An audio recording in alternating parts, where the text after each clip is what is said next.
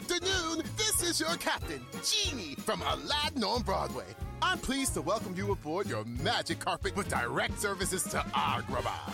On your left, you'll find a dazzling love story. To your right, show-stopping singing and dancing. And just ahead, a whole new world ready for you to explore as we celebrate a decade of Broadway magic. Sit back, relax, and enjoy our shining, shimmering spectacle. Get tickets today at AladdinTheMusical.com.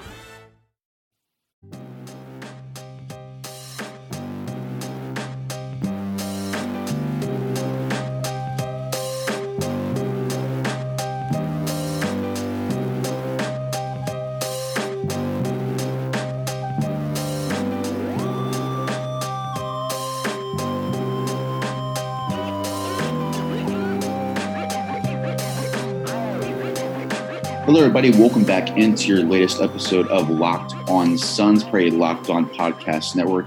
Today's always your host, Evan Sidery, and joined by co-host Brendan Clean. You can follow me on Twitter at East You can follow Brendan on Twitter at Brendan Clean 14 You also follow Locked On Suns page on already at Locked On PHX Suns. Your support there is very appreciated as always. And our, our title sponsor for today's show is Built Bars. We told you guys all about the last few weeks. Built Bar is the best protein bar on the market. They have great new flavors out right now, including peach, mango, and also chocolate chip cookie dough. Go and buy that right now. Use promo code Locked On. Gets ten dollars your first order. Again, that's Locked On. L O C K E D O N over at BuiltBar.com. We'll get you guys hooked up on some really the best protein bars in the open market there. So appreciate Built Bar for sponsoring today's show. But let's dive into the, today's show, Brendan, because we we're not trying to ruffle any feathers here, but we are on the What If series, and this is a, definitely a divisive topic among Suns fans.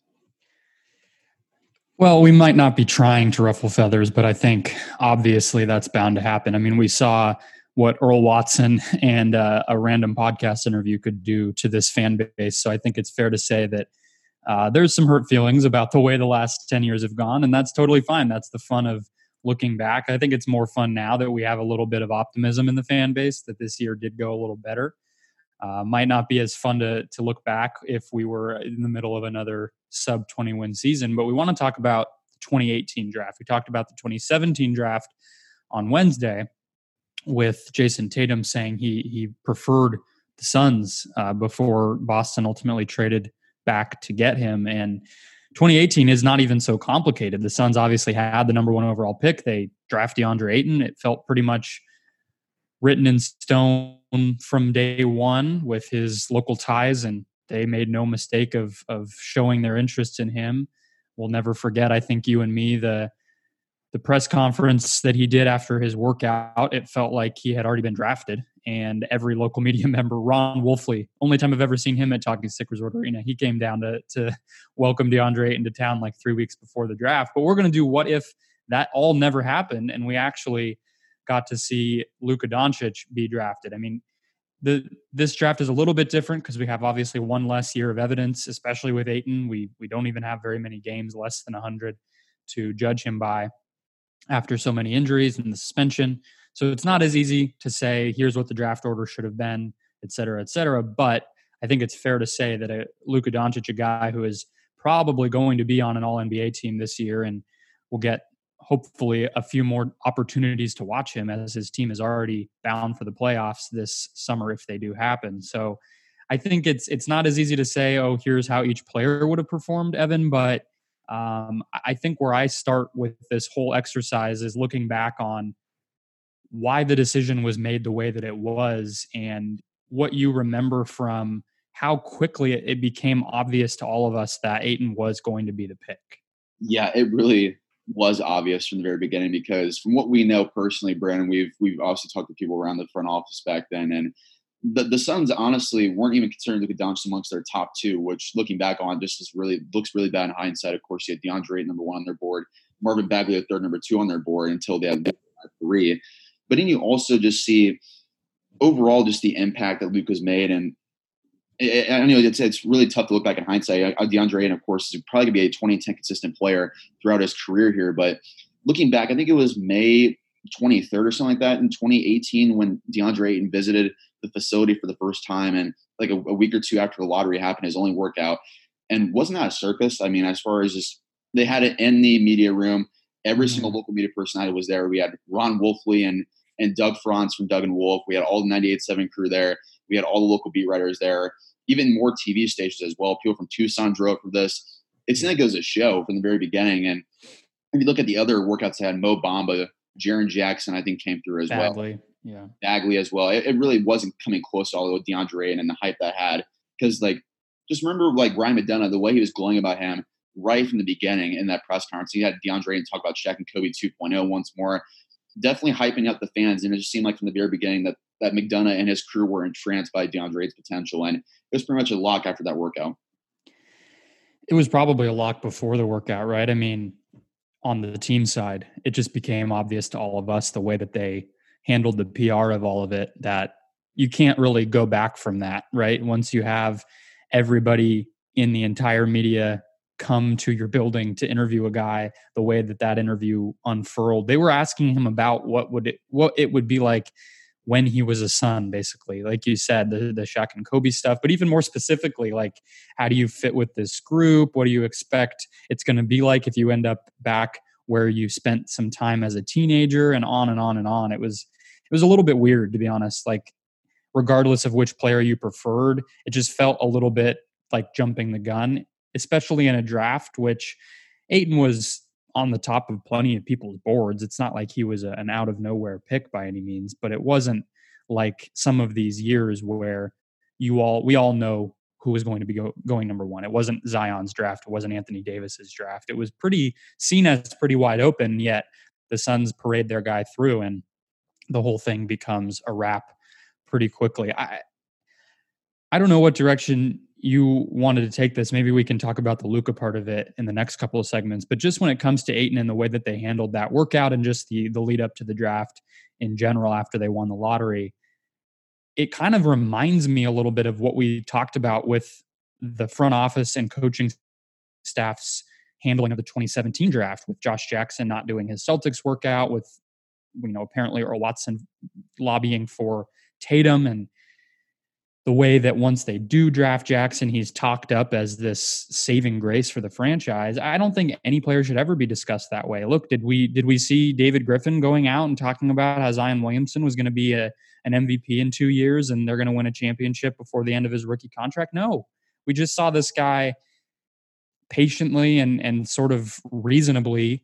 discuss that they had very high hopes, but that they're going to treat him just like any other young player. That's not how any draft pick was handled in Phoenix, let alone Ayton, who was the number one pick.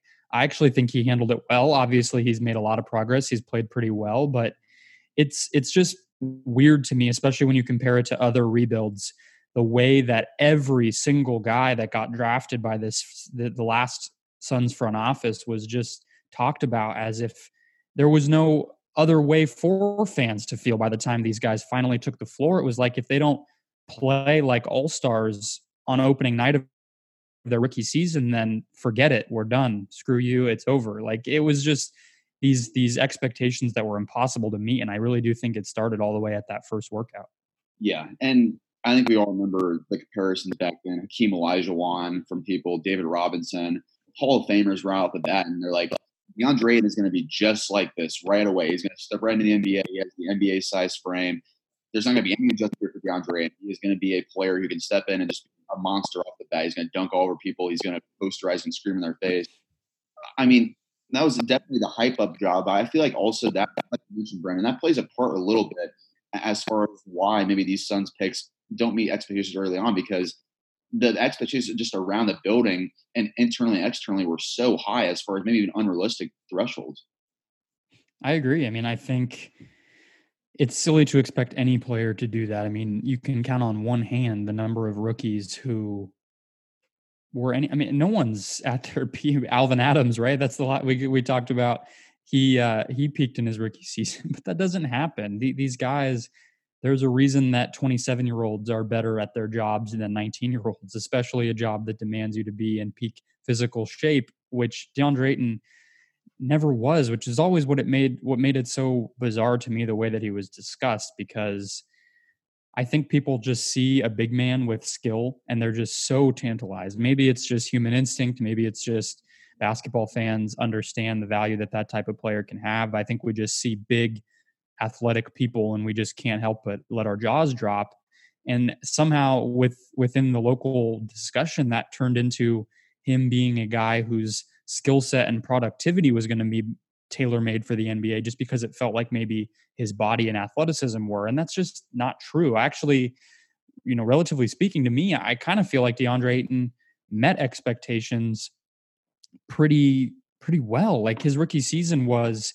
about as much of a, a step onto the court and produce type of thing as you can expect and still you know obviously he has room to grow. So i don't understand why the conversation went that way. Yeah i don't either and that really just goes to show you i think just the hype machine can get a little out of hand at some points and like you mentioned deandre in his rookie year definitely played the part as far as being a dominant nba center goes for just year one, year zero, so to say, where he definitely was getting his feet wet against opponents. But there were some nights that we saw against the Nuggets, he scored 24 points in the quarter. There was that Orlando series I keep going back to, that overtime period where he looks like a complete monster. And that's where I think you go back and look towards like those are the glimpses and flashes of the future you hope to see consistently yeah. from DeAndre Ayton. But expectations wise, of course, he's not going to have the points per game and those gaudy numbers that Luka and Trae Young, for example, did their rookie years where they have all the ball in their hands all the time as a center. But it, it really seems to me like for for, for that position, this could maybe just be a closing argument you can have before we dive into the Luka part of it because mm-hmm. it's just really interesting in today's day and age in 2020, 2021, as we're entering this new decade of basketball and how it's changing each and every year, just how valuable these positions are as far as team building goes. Do you go and get a second primary ball handler to go with Devin Booker? And really just have like the sharing the load and have those guys like we're talking about Jayson Tatum on, on Wednesday, Brendan, as far as have those two guys be your primary offensive focal points and have the ball in their hands so much? Or do you want to run pick and roll with Devin Booker and DeAndre and have these guys be an inside out duo? It's just really interesting how the Suns at the time, of course, they, Ryan McDonough didn't get to see his visions or didn't get to see DeAndre and play one single regular season game before he was fired. But it, it seems to me like his idea was maybe a little outdated as far as the expectation goes for Ayton and Booker as a duo because in today's league, we've seen it countless times. DeAndre Ayton could be the one that changes the curve back over time with the pendulum, but it's more and more teams are going guard heavy and they're building around guards. And McDonough thought inside out would be the maybe the new way to go about it. Yeah, no, I think it's definitely something we should dive into because this draft was so unique in that way. Because you look at the guys all in the top five, three not quite traditional. I mean, I don't think Jaren Jackson or DeAndre Ayton are what you would call traditional big men, but you know, fairly standard 6'11, 7 foot types of guys who are going to be projects to a certain degree. And, and, then two dynamic primary ball handlers in Trae Young and Luka. Uh, and and the way that each team went, I think, says a lot about how they saw their rosters and the the direction of the league. So we should definitely dive into where the Suns fell in that continuum because I think uh, it says a lot about how they were building and maybe what what's changed since then as the front office has has turned over. But before we get into all of that, I want to remind you guys really quickly go ahead and hit that subscribe button on whatever platform you're listening to us on uh, Spotify, Apple Podcasts, Google Podcasts. There's a ton of them. Follow us, subscribe, whatever it is. We are not going anywhere anytime soon. Basketball, hopefully back soon, but tons of fun stuff like this as well. So just a reminder make sure you are locked in with us every single week. Today's show is also brought to you guys by Built Bar. Built Bar, the best tasting protein bar ever. And they say it tastes like a candy bar, and I can completely vouch for that. You normally bite into one of these things, and it's it's like a brick. It's like this huge 300 calorie monster thing that's like you know some of them say they're a meal replacement some of them say they're they're for a workout this one, because of how incredible it tastes, but also because it's not quite so overwhelming on the the health side, is like it's really a perfect snack. If you're just needing a little bit of a pick me up, you need maybe dinner's coming late, you want something mid afternoon, you're you're going on a hike, you want to pack something really quick, going on a run, you want to pack something you can eat while you're while you're moving. This is perfect. Chewy inside, really nice going down when you're eating it and amazing flavors peanut butter, mint, toffee, caramel, coconut, uh, strawberry, raspberry. As Evan said, a couple new ones coming down. Really, anything you're in the mood for, they have an option for you. Low calorie, low sugar, and then best of all, high protein and fiber. Exactly what you're looking for in a protein bar. So, to buy your first package of built bars, go to builtbar.com and use the promo code locked on, all one word, and you'll get $10 off your first order. Again, use the promo code locked on. That's all one word L O C K E D O N for $10 off at builtbar.com. My take on the 2018 draft, Evan, is I think the teams that didn't go for the playmakers screwed up. I'm excited about Memphis. Like, I think they have a pretty intriguing young team. I would probably say for them to hit their ceiling, Ja Morant needs to be better than Jaren Jackson. And I think that they're on the right track there. Ja had an incredible rookie season. He really did hit the floor running, like like we were talking about with Ayton. That that that is, I think, something that went under the radar. Is just how consistent that guy was from day one. But Jaren Jackson probably not ultimate like the the the peak version of Jaren Jackson. I I still don't know if it's as valuable as the peak version of a Luka or a a more defense focused and and ball sharing version of Trae Young. I I just think like you were saying the the value of a guy like a Trae Young or Luka Doncic if they can hit their peak or something close to it. The way that the league operates right now, it's just really hard for me to see the argument that even some dine or unicorn three point shooting, shot blocking big man is going to approach the value of an elite MVP caliber playmaker. I just don't see that. And, and we saw the Kings, the Grizzlies, and the Suns think more on the big man side. And it's still two years later doesn't really make a lot of sense to me why.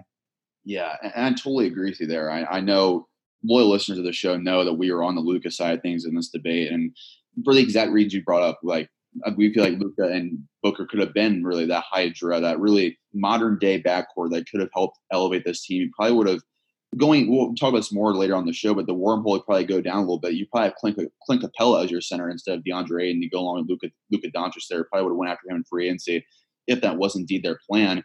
And it just makes you think more and more like how valuable, Brandon, do you feel like centers are in today's NBA? I know Karl-Anthony Towns is a unicorn, like we talk about there.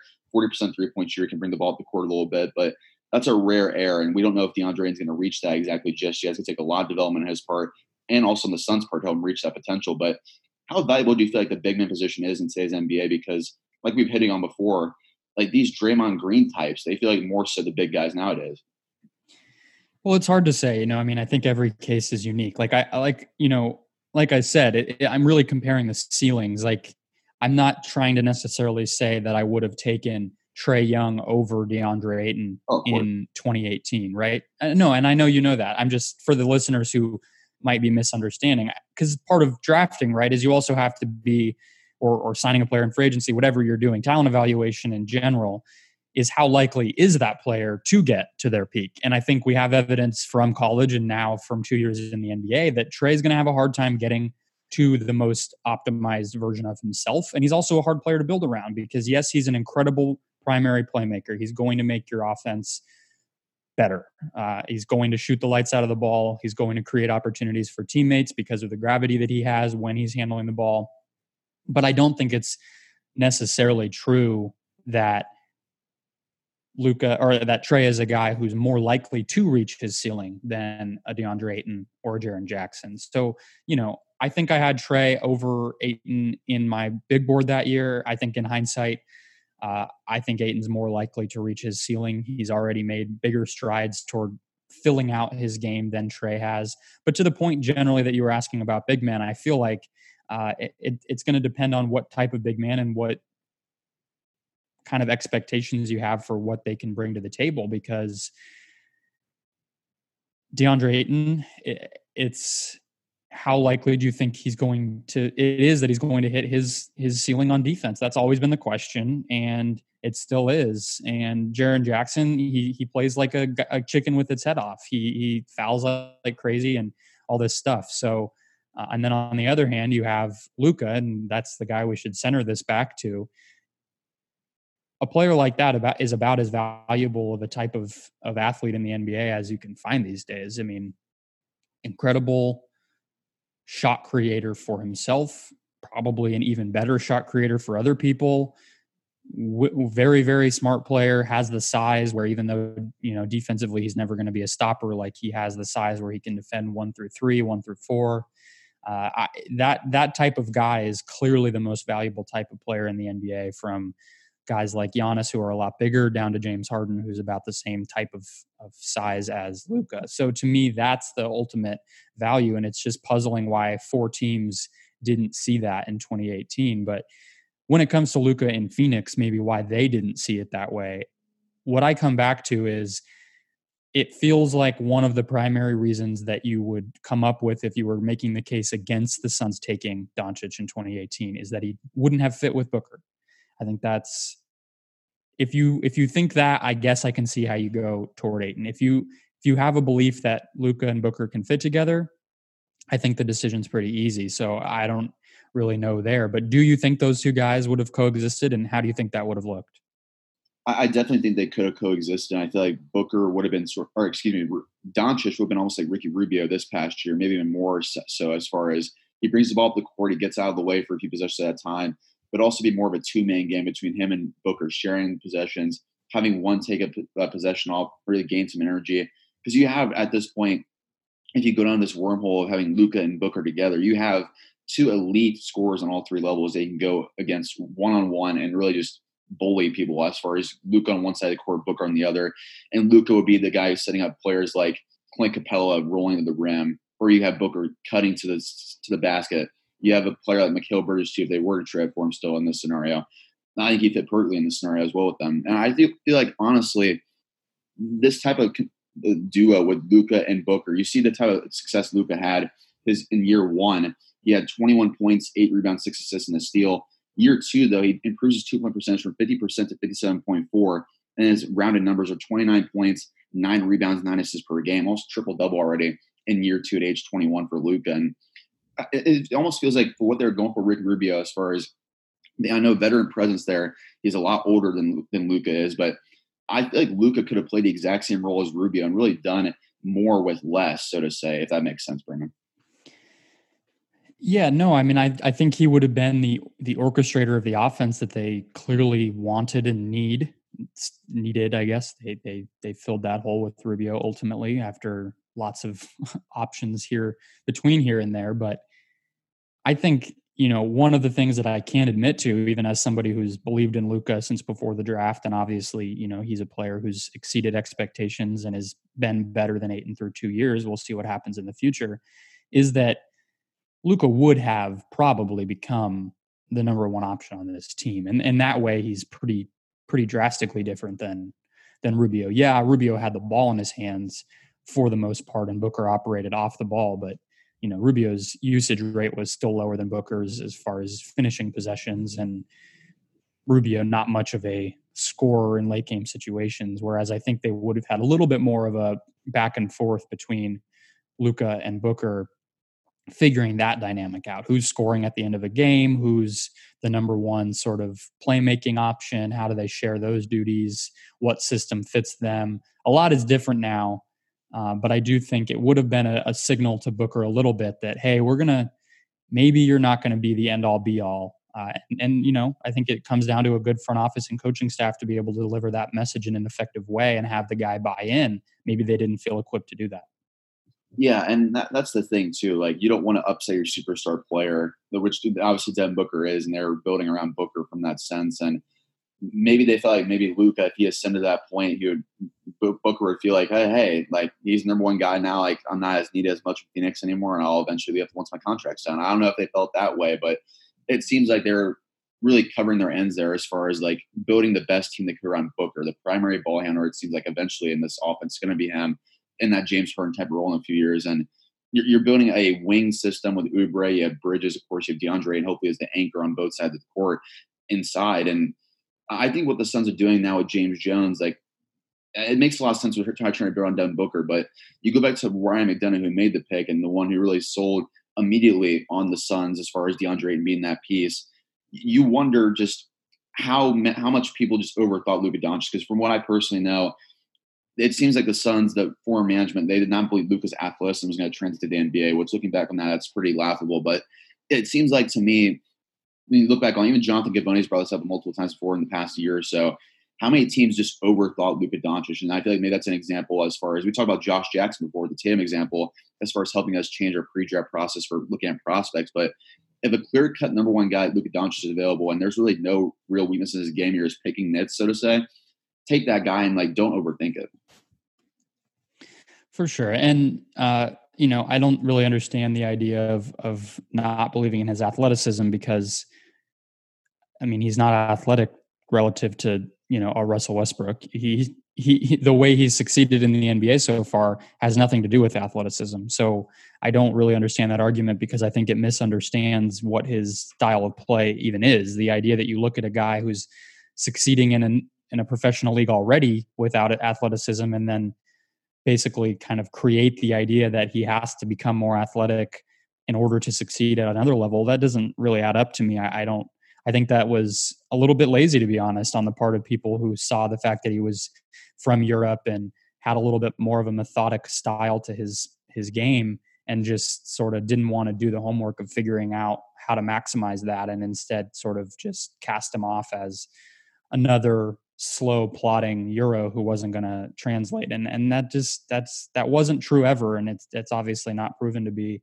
true today. And you know i guess to wrap up this segment my only point would be the same we talked about with tatum which is the suns still right now as of this offseason whenever we get to start talking about how they might add talent their number one need is a playmaker who can shoot and create his own shot still two years after this draft, three years after the draft where they could have drafted Tatum, they still need that. No matter how well Rubio played, no matter how well the wings fit around Devin Booker, that is still the number one need of this team. And they have had multiple chances now that we've talked about just this week to add that player and still have not done so.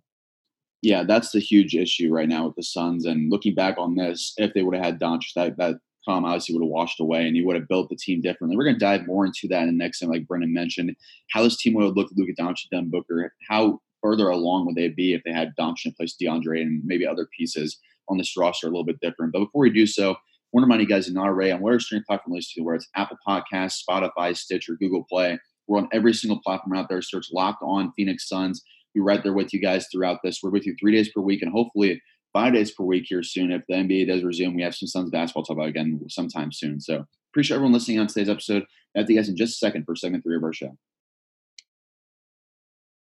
All right, we are back for segment three. And Brent, I'll give you the floor here. How differently would the Suns team look, and maybe how further along, if you believe that, would the Suns team be if you have Luka Doncic with them Booker? Well, that's the question. Uh, and I think, you know, we talked about it a little bit with Tatum. I have a little bit of a harder time believing that Tatum um, would have developed in quite the same way because of the the insulation that he had for the first couple years in Boston, where he had Kyrie Irving, Al Horford, even Jaylen Brown a year ahead of him. Plenty of talent where Tatum was was really like a, a third option. Uh, so I don't know if the same thing would have happened here. I feel more confident that Doncic could have overcome obstacles because of the way that he plays basketball, which is so much of the creation, the way that the offense operates is all coming from him. So the the added responsibility and pressure, I mean, that's that's kind of second nature for for a high level point guard, right? I mean, he's in he's in Spain and everything's running through him. You know, why why could he not have a similar impact with a a number two like Booker and some big men around him. And I think that's that's really where you have to look. You can't quite look at it in a vacuum, same as you couldn't look at it in a vacuum with Tatum. And like we've both talked about since the summer of 2018, uh, their big man hole, which they admittedly had one, Tyson Chandler's like, you know, 36 or 37. He's clearly not a starting level center anymore. Clint Capela was on the market and the Rockets stole him. I mean, he he signed a very very small contract. Obviously, they eventually trade him because he doesn't quite fit with what they want to do. But as a as a rim roller, defensive anchor guy for this version of this Suns team, I think he makes a lot of sense. It's easy to say, "Oh, just sign this guy." Of course, there would have been negotiations and all that, but there was a path to getting your center of the future and getting your playmaker of the future, and the Suns got one that is true. That's unarguable because in free agency, they opted to get Trevor Ariza, who they had no need for, overlapped with other talent on the roster, and, and hated every second of his time in Phoenix. That was a mistake. They didn't use the opportunity of drafting Ayton to go sign the playmaker that they still needed. They instead signed a wing. And so the those two decisions put together are are just clearly a failure. And and so I think if you take Luka, you have more flexibility to add other talent to your roster that fits with what you have and I just see it going better. I mean, I think if they if they do, even maybe it's not Capela, but you just sign some sort of center. I don't know. I thought I think they're on the verge of a playoff appearance this year. Yeah, I honestly feel like Richaun Holmes, even in that scenario, if he wasn't the Clint Capela sure. role, he would feast in with Luka and Booker. I feel like. Yeah, I mean the, the Mavericks had freaking Dwight Powell. I mean, I'm not insulting Dwight Powell, but he, he's not an all star, and he was he was incredible with Luka. They had great chemistry. He's catching lobs left and right, and they made it work. Like you don't need a, a, superstar at center if you have the playmaker, and that I think the Suns just didn't quite agree with that or didn't understand it at the time. Yeah, and you also, I mean, you look at the Mavericks so far this year. I believe they finished in the 60 in the West, and they were well on their way to being a playoff team at this point. They're 40 and 27, 13 games above 500. As we all know, the Suns are 26, 39, 13 games below 500. So the exact opposite here. They had Kristaps Porzingis, of course, alongside Doncic this year. But do you feel like the Suns are more so in the position of of the Mavericks, where they're way above 500, they're easily in the playoffs at this point in year two of Doncic and Booker, or do you feel like maybe they're in the middle of where we were talking about where the Suns and the Mavericks are right now? Sorry, say that again.